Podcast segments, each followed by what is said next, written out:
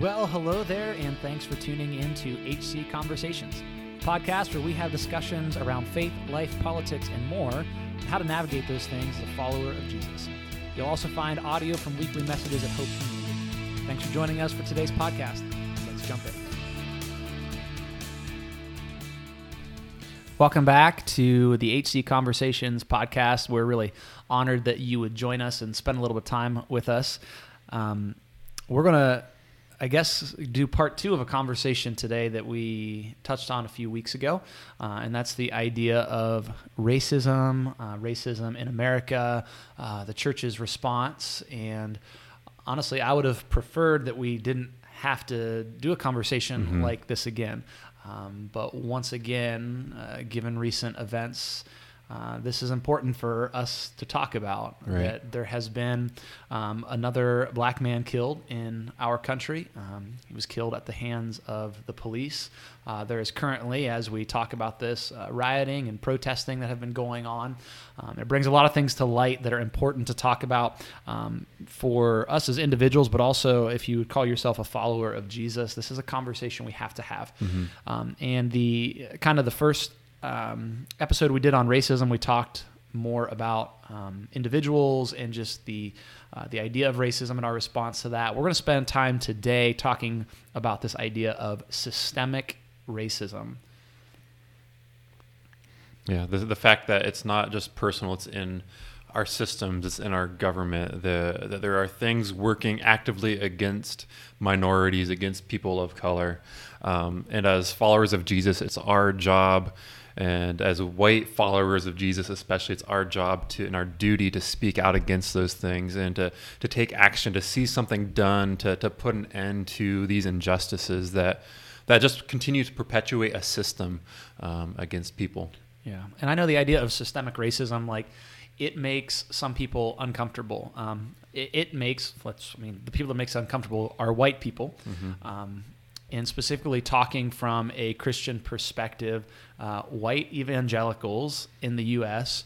tend to really not like this idea. Um, and I've experienced this and having conversations with people or hearing people talk about this topic or this issue, uh, the idea of racism and the the instant response is, well, I'm not racist. Right. I'm not racist as an individual. I don't have I don't have personal feelings within me that discriminates against a person because of the color of their skin. I'm not racist.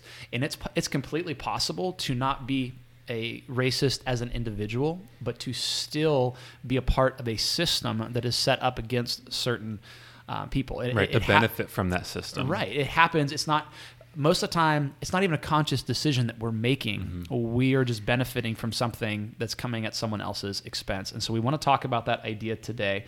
Um, and here's, I- guess, along with that idea, where we'll we'll start a little bit, uh, and this is where it plays out: uh, the Black Lives Matter movement. Um, I was having a conversation with someone the other day, and I've heard this sentiment expressed a lot, um, not just now, but over the past several years, basically of, I hate the Black Lives Matters movement. Like I think it's just so dumb. I think it's just, it's just, it's just a stupid thing. And um, a, a couple of things. Like first of all, on any issue, who are any of us to decide what's important to another human being? right right? Like if you think something's important, it's not. I don't have the right to say no, that's stupid and that shouldn't matter to you. Um, but beyond that, I think we miss the heartbeat of it. Uh, because like the instant response of so many people to Black Lives Matter was no, all lives matter, all lives matter. Um, but that's Black Lives Matter is, is it's not about, and it is not now, nor has it ever been saying that other lives don't matter. Um, I want to share uh, a social media post. Um, well, I'm not going to share it because I can't actually share a social media post like on a podcast. In the You can sense, read it. in the sense that you would share a social media. so post. phil's going to read it for I'm, us I'm going to read this post um, that that came from what what um, there we go. Sorry, I couldn't get my photos to work on my phone.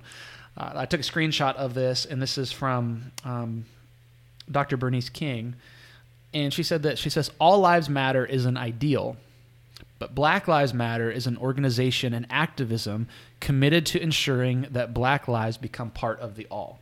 Absolutely. All lives matter. Yeah, all lives matter. But Black Lives Matter is a movement to, to try to make sure they're a part of the all. And then someone from a Christian perspective wrote this, and I like this, talking about um, the parable of the lost sheep. It says in, in Luke 15, 100 sheep go uh, are there. One goes missing. Jesus leaves the 99 and goes after the one. And then they kind of put this like assumption in there of like the 99 they're left behind are like, but but what about us? Don't we matter? We're the other 99. And here's kind of the the punchline, I guess, if you will. Of course, the other 99 matter, but they're not the ones that are in danger. The one is. Um, and so that's really where some of this this comes from. This idea of um, systemic racism. There is a group of people who have been disadvantaged in our country, Mhm. who have been disadvantaged for hundreds of years, and that didn't end with the abolition of slavery. That didn't end with um, the desegregation of society and Brown versus Board of Education. That didn't end with the right to vote. It, it's gotten better, but it still exists. Right. And so we want to, I guess, talk about that for a little bit, understanding that this is also going to make, well, most of our listeners, not maybe not most of our listeners, but some of our listeners a little uncomfortable, Mhm. um, because most, if not all, of our listeners. Our uh, are white people who Mhm. are probably living somewhere in rural America, uh, and this seems like an issue that's very far. It's away distant. It's it's removed from us. It's not something that we really have to worry about because it's it's over there. It's in Minneapolis. It's in Columbus. It's in these other cities, and so you know it's not really my problem. Is it, that's that's what I've heard. Yeah. and uh, it, it actually is our problem because as white Americans, we have benefited from these systems. We have privilege. Whether we want to admit it or not, you say white privilege. You can't and- say that, Paul. and you you make people mad when you start talking about white privilege and trying to to admit that, but also like I guess get rid of some of that like yeah we've benefited and that's not right just because of the color of our skin and so we're going to spend some time unpacking systemic racism uh, mostly in the 20th century we're not going to go back um, Too far. yeah in the 19th Really- century Uh, really, a lot of this is going to focus mostly on even um, post segregation, right? Because th- there's there's almost a thought, and I've heard this a lot in um, from different people in different uh, circles, and especially look white evangelical Christians of like, well, I don't understand. Like racism doesn't exist anymore, segregation isn't a thing anymore, and and and that stuff doesn't exist. So you just by golly, pull yourself up by your bootstraps and, and that Mhm. kind of thinking. Um, and so we really want to focus on okay, well, even recent history, what's there? Right. So, Phil, I guess I'll let you uh, begin. I mean, you've, you Oh, wrote down a lot of notes. I did. Okay, so before we jump in, as always, we are not experts and we don't pretend to be. And everything we're going to share with you has come from other places. And so Mhm. I really encourage you to look into this for yourself. Um, check out our, um, they're not really show notes, they're episode Episode notes in a document attached to the episode. Yes. So if On the webpage. if you're listening to this in iTunes or Spotify, you'll have to go to the website for the podcast page. Please go there, and you'll find links to all of these resources and listen Mhm. to this. Um, some of it comes from a podcast or kind of several episodes of a different podcast. Specifically, um, shout out to the Holy Post podcast, episode 267, and they go into a lot more detail. We're going to share some stuff from that. When, um, Paul's going to share some things from some different articles and some stats. So. Let's go back a little ways. 'Cause when we talk about systemic racism, it is systems and structures that are benefiting one group of people at the expense of another. Um, and, and these things are underlying, they're under the surface, and we may not even know they're happening. Mhm. Some of these things have. They're, they're not happening anymore. Like certain laws and things Right. have been uh, taken off the books, new laws have been added, but the effects are still there. Right. It's like when you're building a house and you've got you're laying the foundation. Um, it doesn't matter what you build on top of that; like the foundation's still there. So some of the foundations for systemic racism were laid a long time ago. Right. And even though that's not currently happening, the effects still are. So, one of the big issues um, with systemic racism, maybe you've heard a little bit about this, revolves around housing um, and issues of housing. So, that's where I want to start. 1935. Um, so this is obviously this is you know post slavery and and this is during the time of separate but equal, um, which really wasn't you know equal at Right. all. But uh, the FHA, the Federal Housing Administration, in their un- underwriting manual in 1935, said that incompatible racial groups should not be permitted to live in the same communities. All right, this this led to the practice of what's known as redlining, um, in which the the FHA, when they're underwriting loans, would look into communities that were safe enough for them to underwrite loans in, and which communities were not safe enough for them to underwrite loans in. If you've ever gotten a home mortgage, you understand underwriting and all that. Someone's got to back the loans and blah blah blah blah Mm-hmm. blah. The FHA is a big loan backer, and Right, so the Federal Housing Authority, Federal Housing Authority. What did I say? FHA, just like Oh, okay. telling people what it is if they don't know what FHA Housing is. Authority, yes. And if you've ever tried to get an F- FHA loan, it's not that fun. There's lots of qualifications. But anyway, in 1935, that was the they had this this policy. It said incompatible racial groups should not be permitted to live in the same communities, and they would only underwrite loans in communities that they thought were safe, and other ones were considered too risky. We won't we won't write loans there because it's not a it's not a safe investment. Um, and guess which communities were always deemed too risky to have a mortgage? It was the black communities, and so they couldn't get um, government underwritten loans in order to you know purchase a house and build a life and do those kind of things. Uh, and they also couldn't move to the neighborhoods that were not as considered as risky. They couldn't move to the white neighborhoods. Um, up until 1950, the National Realtors Code prohibited selling homes in white neighborhoods to non whites.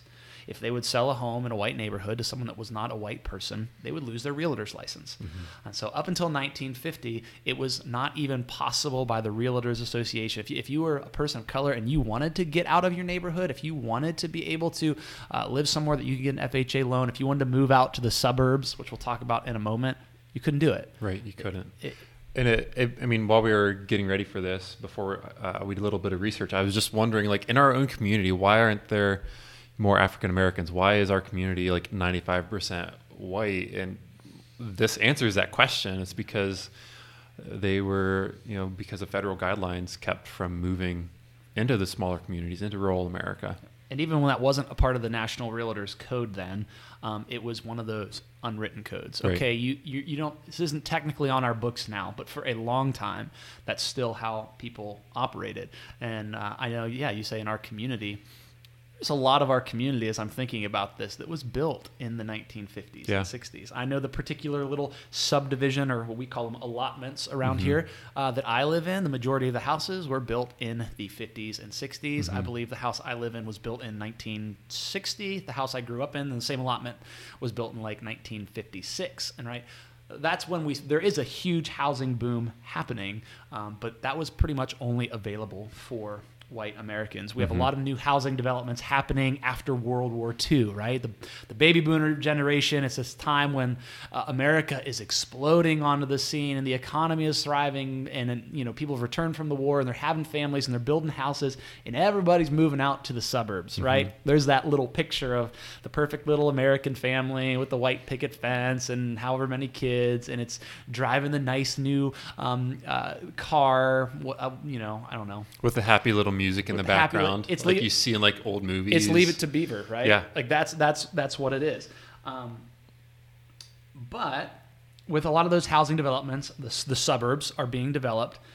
Again, uh, there were stipulations in many of those housing developments that said uh, people could not purchase homes or have homes built or be a part of this housing development who were not white. And, and so you had this going on for, for all these years when America's exploding, the suburbs, an entire class of people, like the whole middle class, is kind of developing.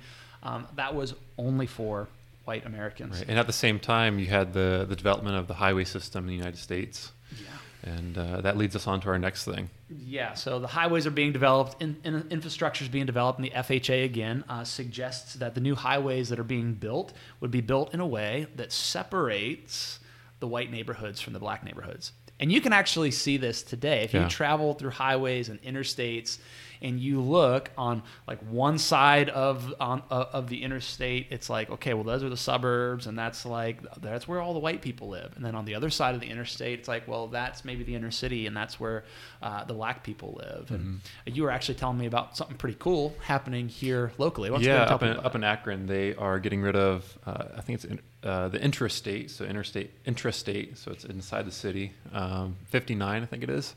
And uh, because it's not really getting used anymore, so they're tearing it down, and la- it's either last summer or the summer before. Um, for the first time, and since that highway had been built, uh, families from both neighborhoods got together and came together in the center of the highway and had set up like a little park um, to bring unity to these this neighborhood that had been divided by this highway for so long.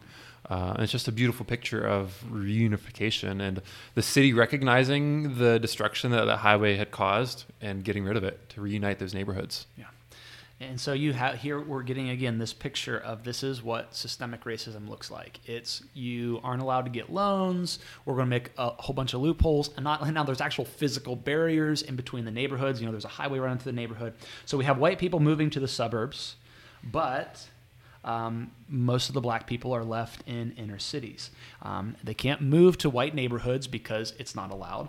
And also, uh, they can't get loans to build a house or have a home in the black neighborhoods because no one's going to underwrite a loan for them, which leads to the okay the, the disparity in wealth. Um, so the average African American family only has 60% of the income of a white family, but the average African American family only has 10% of the net wealth of the average white family.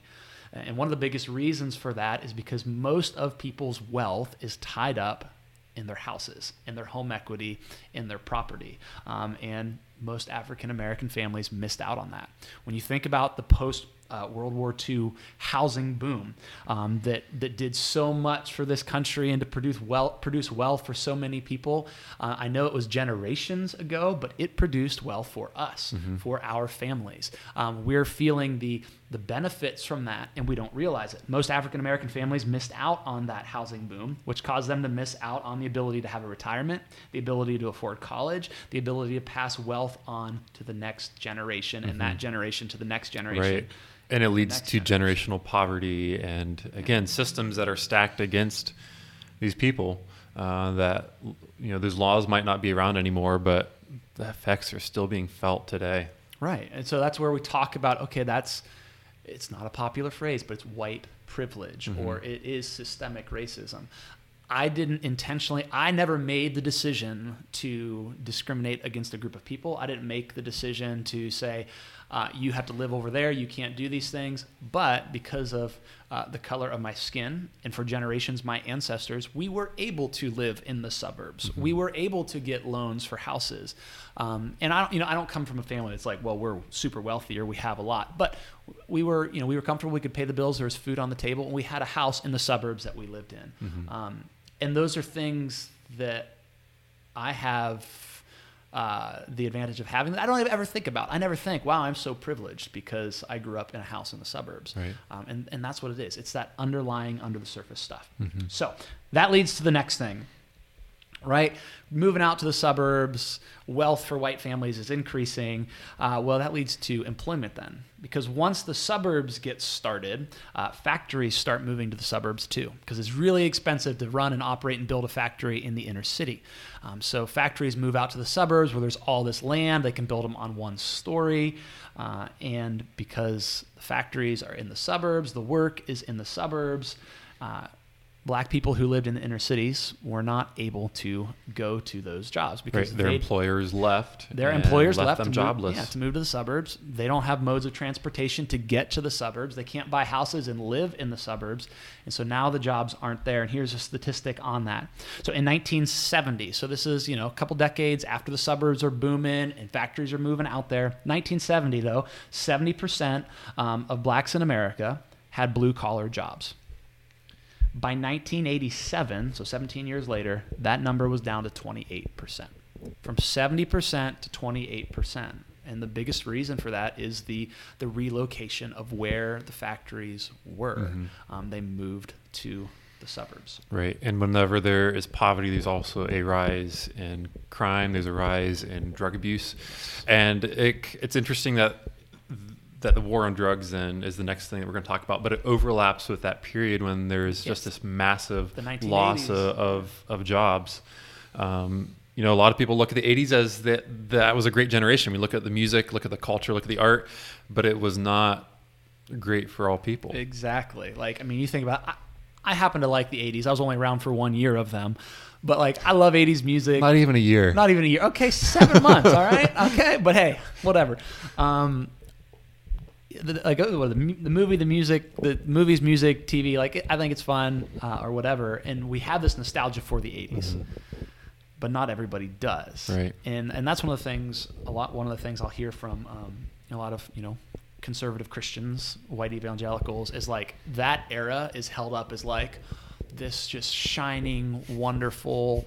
Uh, actually, there you go, shining and wonderful. That was um, a, a phrase that uh, President Reagan used a lot. A shining city on a hill is is what America is, and there's that picture. Like we think it's so incredible, and it was for a certain group of people. Mhm. But again, as, as we look at the African American community during that same time that we thought was so amazing, we, we talked about how, okay, well, now all the jobs that have left the inner cities, and with the loss of jobs comes poverty, it comes hopelessness, it comes crime, and comes drugs. hmm Um, so then you have the, the war on drugs begin, which really wasn't a war on drugs. It's more like a war against humanity, a war Yeah. against minorities. Um, the, in 1981, the Department of Defense allo- allocated 31 million to fight drug use. Um, by 1991, that budget went up to one billion dollars. That's a lot. That's a huge 10 year span, 31 bil- increase. million to 1 billion. One billion. And that was just the Department of Defense. Right.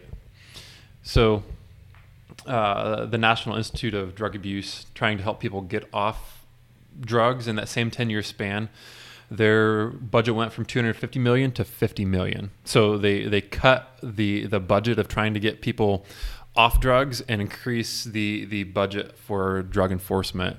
Um, so the Department of uh, Drug Education had 14 million budget for drug education, went down to 3 million. Right. So during this 10 year span from 81 to 91, we see massive, massive, massive, massive spending in drug enforcement um, and a major reduction in drug treatment and drug education. Mhm. I mean, you're talking about going from several million dollars to a billion dollars of spending in a 10 year span. Right, just on enforcement.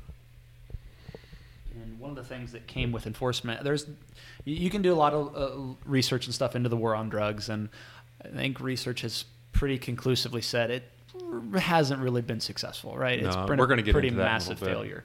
Um, but one of the things that came with the war on drugs was in the criminal justice system in this country. With that, all of that enforcement was the enforcement of mandatory minimums on certain um, drug offenses, and uh, that uh, was very discriminatory uh, against the black community. Mhm. Um, I, I don't know what the actual minimum sentencing is on some of these things, but I do know that like so the mandatory uh, minimums for crack cocaine were way higher than the Mhm. mandatory minimum for powder cocaine. Right. Well, as far in terms of of race. Crack cocaine users are much more likely to be black, where powder cocaine users are much more likely to be white. And so you see things like that playing out. Mhm. Um, and before you start thinking, ah, yeah, it's those '80s and those you know Reagan Republicans that that did all of that. Um, no, the the '90s and the Clinton years weren't so good either. Right. Um, just here, here's a, a number. So during the Clinton administration, public housing funding was cut by 17 billion dollars. So affordable public government housing gets reduced by 17 billion, while the prison budget was increased by 19 billion dollars. Mhm. And so now there's just this system that really started in the 80s and has been continuing on where it says, uh, we're just going to throw people in jail. Mhm. We're just going to, we're just going to imprison people. And Right. kind of there's going to be some bias towards people of color. Are Yeah, end up and again, we're going to get into that in just a second, but it's led to this society of mass incarceration uh, in our country. Um, uh, I have witnessed this, not like I haven't been incarcerated, but I've. Um, so I managed volunteers, and there was a, a man that applied to be uh, in the volunteer program, and um, he uh, had a had a criminal record, had some drug charges in his past, but had shown clear evidence of turning his life around. And in fact, that's why he wanted to go through the volunteer program is to um, to re- receive education and training um, to make his life better and to try to break that cycle. But my employer had a policy that said because you have these offenses in your past, um, you can't be part of our volunteer program. And this is an employer that at the all of at the bottom of like every statement, at the bottom of all, all letterhead, it says we do not discriminate based on age, race, gender, sexual orientation, or socioeconomic status. Um, but they had policies in place that clearly did discriminate against people that had uh, any drug record, uh, which more than likely would mean that they were a black male. Um, so clearly discriminating against people. Right. Um, and you know he was a guy that that made some bad decisions Mm-hmm. and wanted to turn his life around. But again, a, a system was stacked against him where he couldn't move forward. Yeah. Where I had to, I was told that he he couldn't be part of it, and I had to turn him away. Because of something that happened in his past, who knows how long ago. Right. Um, and that that's the thing that came with a lot of the war on drugs and the mass incarceration is it's okay. Well, now even a one-time drug offense, right? You you get caught with, um, you know, a little bit of marijuana or whatever. I mean, in some states it's legal now, but it's like you you get caught and you get prosecuted. That's on your record. Mhm. So maybe something you did when you were 18, 19, 20 years old, now that affects you the rest of your life. If you got a drug conviction on your record, you're barred from public housing, you're not eligible for food stamps, and you have to check that box on job Right. applications. And a lot of colleges will not give you Right. any student loans if you have a drug conviction. And so I can't get a student loan, so I can't get an education. I, I can't get a job, so now I'm I'm in this cycle Mhm. of poverty, of hopelessness. Might as well go back to the drugs. Um, and, and this this is something that will make me mad. This might get us a little off topic, but whatever. It's our podcast. Um, is from the same people who will who will say things like, well, you know, you just the whole idea of just pick yourself up by your bootstraps, right? Like everyone has an, an opportunity, go out and work. You know, why are you just living off the system? That same group of people will say things like, well, we should just, you know, uh, drug um, enforcement, just put them in jail. And we don't need treatment and we don't need these things. And uh, we don't want to reform the prison system.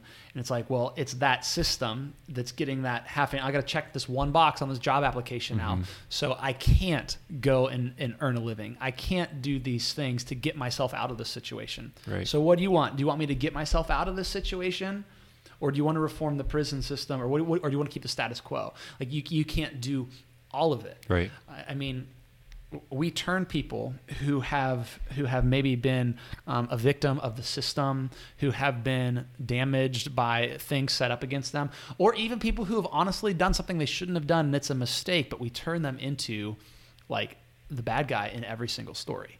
Um, and I, I find that just especially disturbing and and just disgusting for followers of Jesus.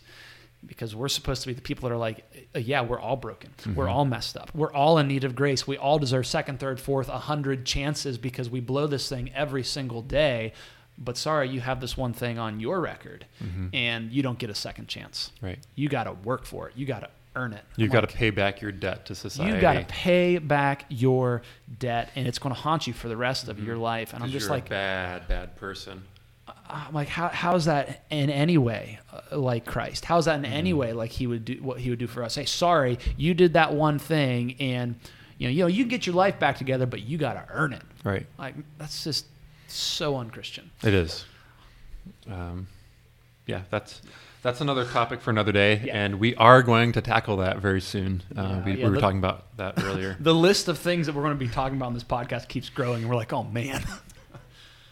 Um, Continuing on with incarceration numbers and the war on drugs and all these things. so we might think that um, you know our country isn't that bad, but uh, it actually is. Whenever you compare rates to uh, or incarceration rates uh, in the United States compared to apartheid South Africa. So the incarceration rate uh, per 100,000 black males in South Africa under apartheid, this is 1983 or 1993, was 851. The incarceration rate per 100,000 African American males in the United States in 2001 was 4,848. That is almost a one to five ratio.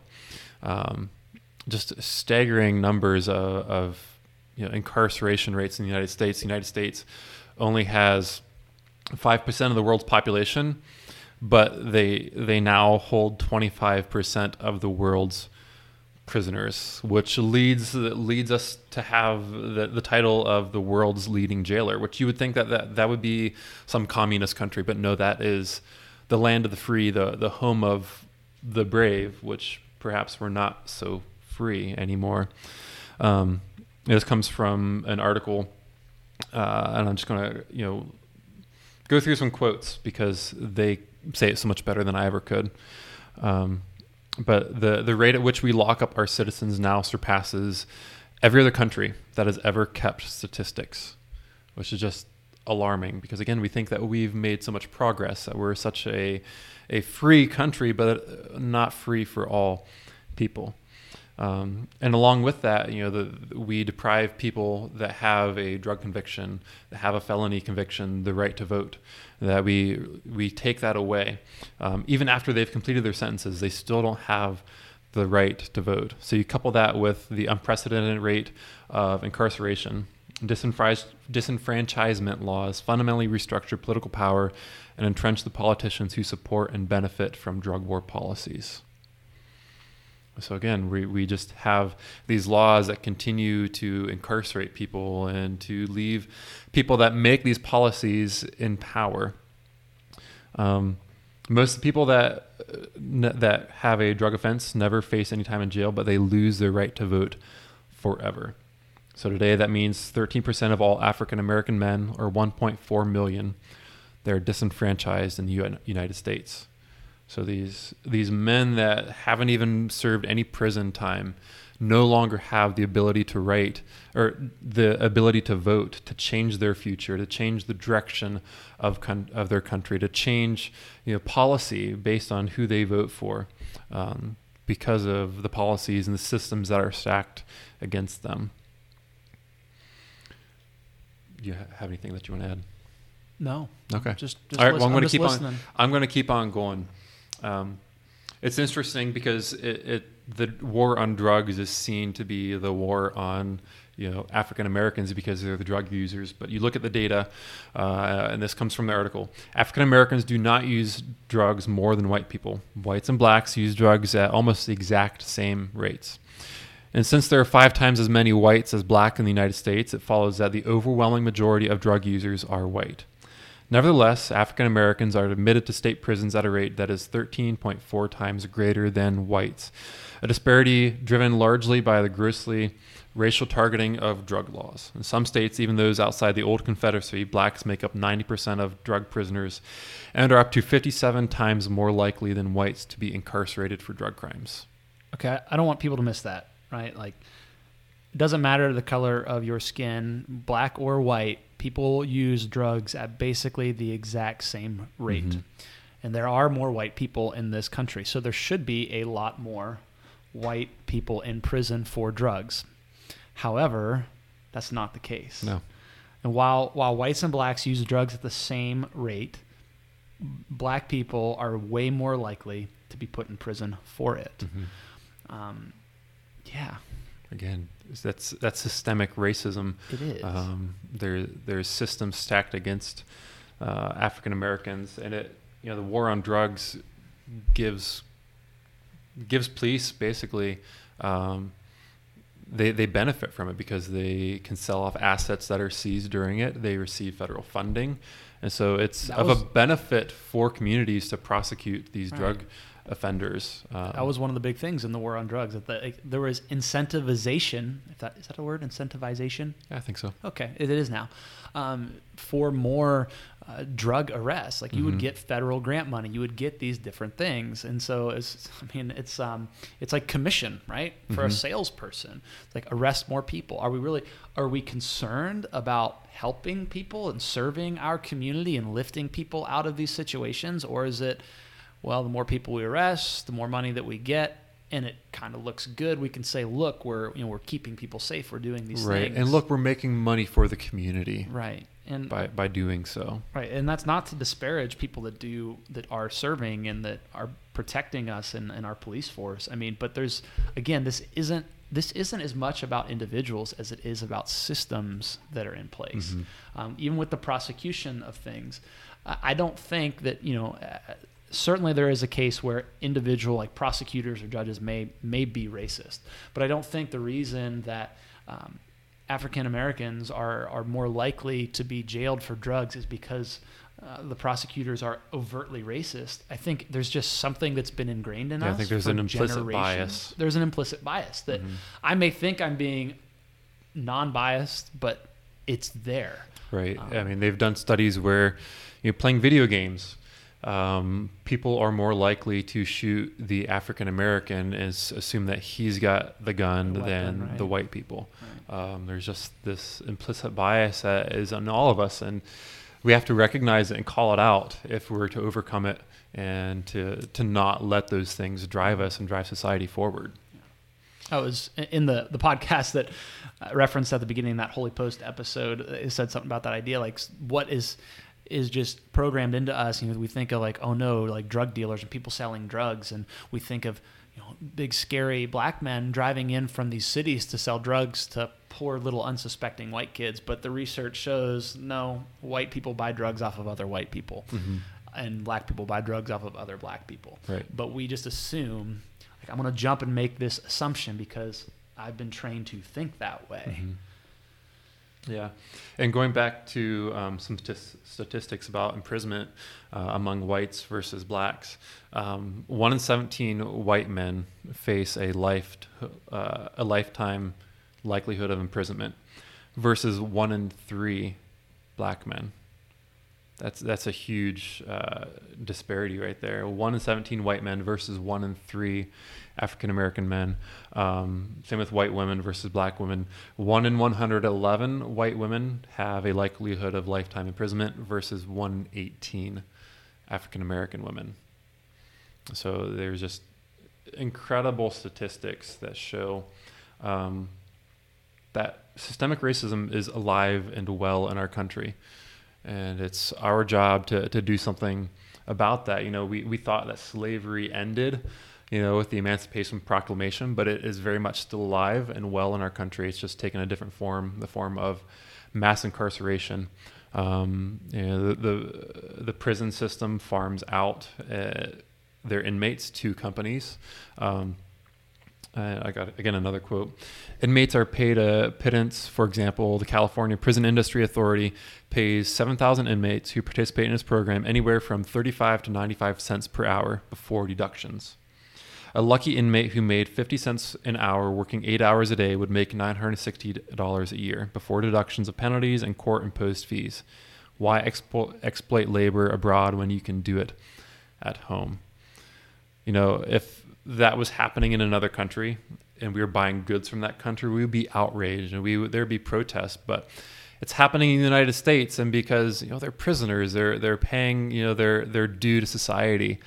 We're somehow okay with it. Right. And as followers of Jesus, we have to be outraged about that because again, it's it's a form of slavery.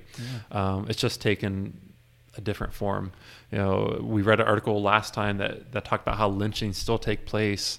Uh, they're just taking a different form, uh, in the form of police brutality and other injustices against people of color.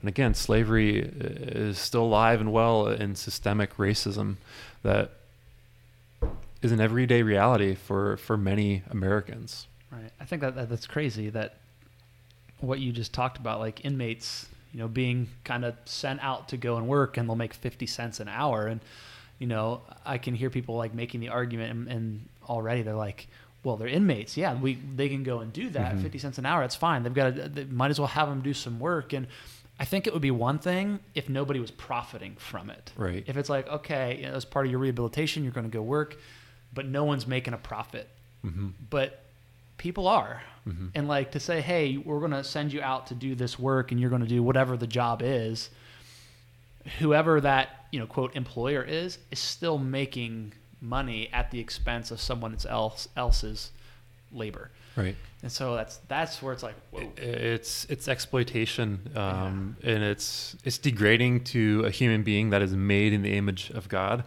Um, like sending a prisoner out to do like basically volunteer work, great. Right. But sending someone out to do a job that you're profiting from, you're profiting by, by the, the labor and the work of someone else. I don't care if they're in prison or not. That's just wrong. Right.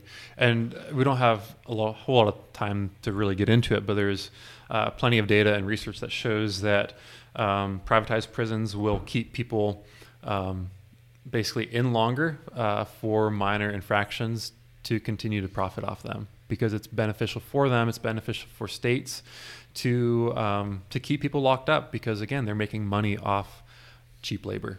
Yeah. so, Phil, where do we go from here? I was gonna say, do you we're, have any other- we're starting to talk. Any um, other stats or information to add? no, I don't. We've got lots of information that we've thrown at you. Yeah. Um, so sit back, digest it, listen to this podcast again. Um, And but please, please, please check out the other resources too. 'cause- right. Um, so all this, you know, there's riots going on in our country. right, There's everything seems to be a mess right now. yeah, Um, so I guess where do we go from here? What do we do? You know, one of the goals uh, of the podcast of, of this this particular episode, why we talked about everything, was to try to eliminate some of the willful ignorance. Um, you know, being ignorant is just ignorance is just you, you don't know something, right? Mhm. It's not actually a bad thing. Uh, but on a lot of the issues of racial inequality and systemic racism, many of us are guilt, guilty of willful ignorance. Like we could choose to know this if we if we really wanted to. We could look up the information. It's it's out there, but a lot of times it's like we don't know these things not because we can't, but because we don't. And so, you know, part of the goal here and, and part of the continuing goal would be here's one of the things that that we need to do, especially again if you're a follower of Jesus, um, is to just make a commitment to say, look, I'm not going to be willfully ignorant on these issues. I'm not going to to claim, well, I just didn't know. I just didn't have the information. I'm not going to sit back and and watch my brothers and sisters suffer um, and not be properly informed about it. So, so one of the things, one of the places that we need to go is just to continue this idea of I'm going to educate myself. Um, I'm going to learn. I, I'm going to do what I can to um, to continue to to grow and to listen to voices that are different and to uh, hear opinions that differ than mine and and listen to differing political opinions and all that, and listen to the voices of people whose life experience is different than mine. Um, it, it is so arrogant to speak into what a person or a group of people should do when you've never experienced the life that they've experienced.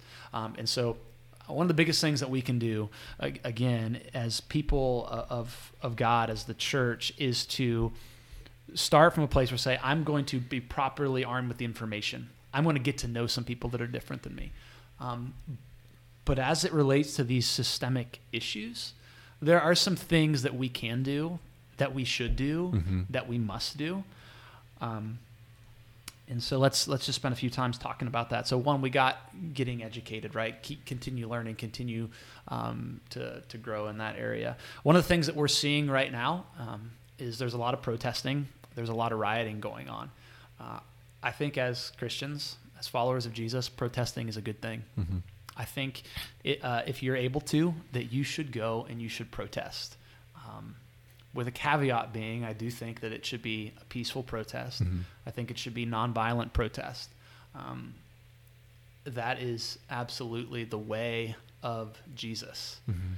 Um, it's this idea of submissive subversion. Like, you know, there's there's the passage of the suffering servant from Isaiah that says, you know, like a lamb going to the slaughter, he was silent, Mhm. right? Like, it's this picture of of the most wicked evil done to the, the, the Son of God, and he was just quiet. He was Right. silent. In every way, he was the victim, but yet he maintained control of his destiny. and it was through the, the submission and the nonviolence by jesus by him being overcome by the evil and the oppression of the world was how he ended up overcoming the sin and evil of the world Yep.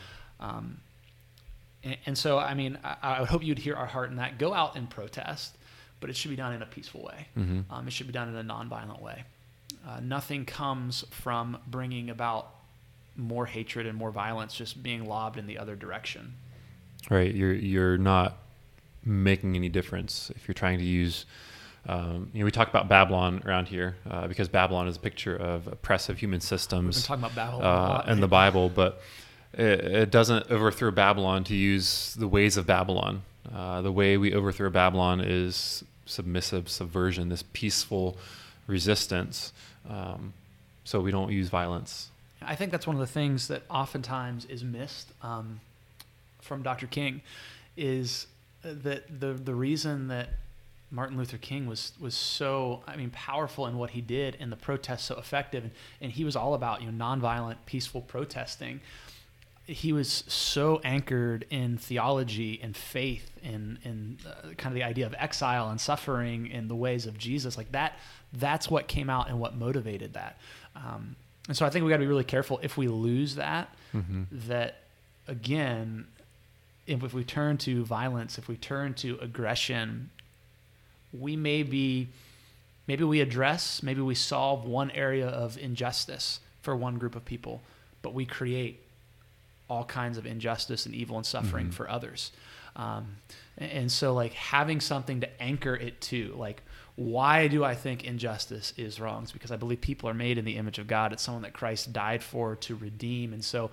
I, I want to do it in the way of Jesus. And just, you know, one of the quotes from um, Dr. King is, you know, darkness cannot drive out darkness, only light can do that. Hate cannot drive out hate, only love can do that. Um, like that is so anchored in mm-hmm. the story of Scripture of understanding that the way that you overcome the ways of the world and the evil and the oppression and the hatred is not being like the world. Um, it's not unleashing more of that, um, but doing uh, really the opposite of that, that countercultural kind of living. So yes, go out and protest. Mm-hmm. Um, do those things, but do it in a way. Again, if you're a Christian, that is representative of Christ, of right. who He is. Um, Next, I would encourage you to write your representatives, state, local, federal, um, and encourage them to uh, pass policies that bring about real reform. Yeah. Um, and along with that, vote. Use your, your right to vote and and vote in people that are going to support policies that that bring about real change instead of people that are just concerned about keeping their office and making certain people happy. Um, I think that time that time's over. Yeah. I mean, we're we're beyond that at this point. Yeah, and, you know, and along with that, kind of getting back to the idea of protest and the riots and the different things, and um, I was watching a Facebook Live video by a local um, community leader, he's a police officer um, nearby here, and he works with. I mean, he's a black man, he's a cop, and uh, he works with youth and a lot of different people. Some of you may already know who I'm talking about, but I don't really want to drop names. So, uh, but he just said this idea. He said, like, if you're if you're going out in protesting, but you're not willing to go and vote, go home uh, and there's just that idea like there is a sense in which um, people sometimes don't have a voice but that's a voice that we have that we often don't use mm-hmm. It's right like don't go out and riot don't go out and protest if you're not willing to, to vote if you're not willing to be involved in your local community and say i'm willing to put um, to put the work in to make the change um, you know just in general, I you look at the crowds of people who are out rioting and protesting right now. They're mostly younger people, mm-hmm. and they're I mean, I'd say under the age of 30, most of them. I don't really know, but you look at the crowds, it's mostly younger people. Um, and they're angry, and they should be, right? It, it, it's good to be anger, angry. It's a righteous anger. It's it's angry at things that God is angry about. Mm-hmm. Uh, if, you, if you don't think that God is, is ticked and, and just heartbroken over the injustices that, that we see in our world, over, um, over the murder of George Floyd, like God is heartbroken over that. He's angry about that. So it's good to be angry and, and again, a lot of younger people out protesting. But what statistics also show us is that age group is also the least likely to be registered to vote, is also the least likely to actually go to the polls and make their voices heard. Right, and actually do something that makes a true difference. Yeah, that, that, that says, look, I'm I'm not just I'm not going to just make noise. I'm not just going to forget about this in a month, but like I'm going to commit to this. Right. I guess that's a question or a challenge I would have. If you if you're protesting, awesome, do it. That's great. But are you willing to still be a voice for things when it costs you something? Mm-hmm. Um, and, and, to stick in it for the long haul and say, you know what, this may not just be something that I post about or talk about for a week or two. This might be something that I fight for for my entire life. Right. Um, but yeah.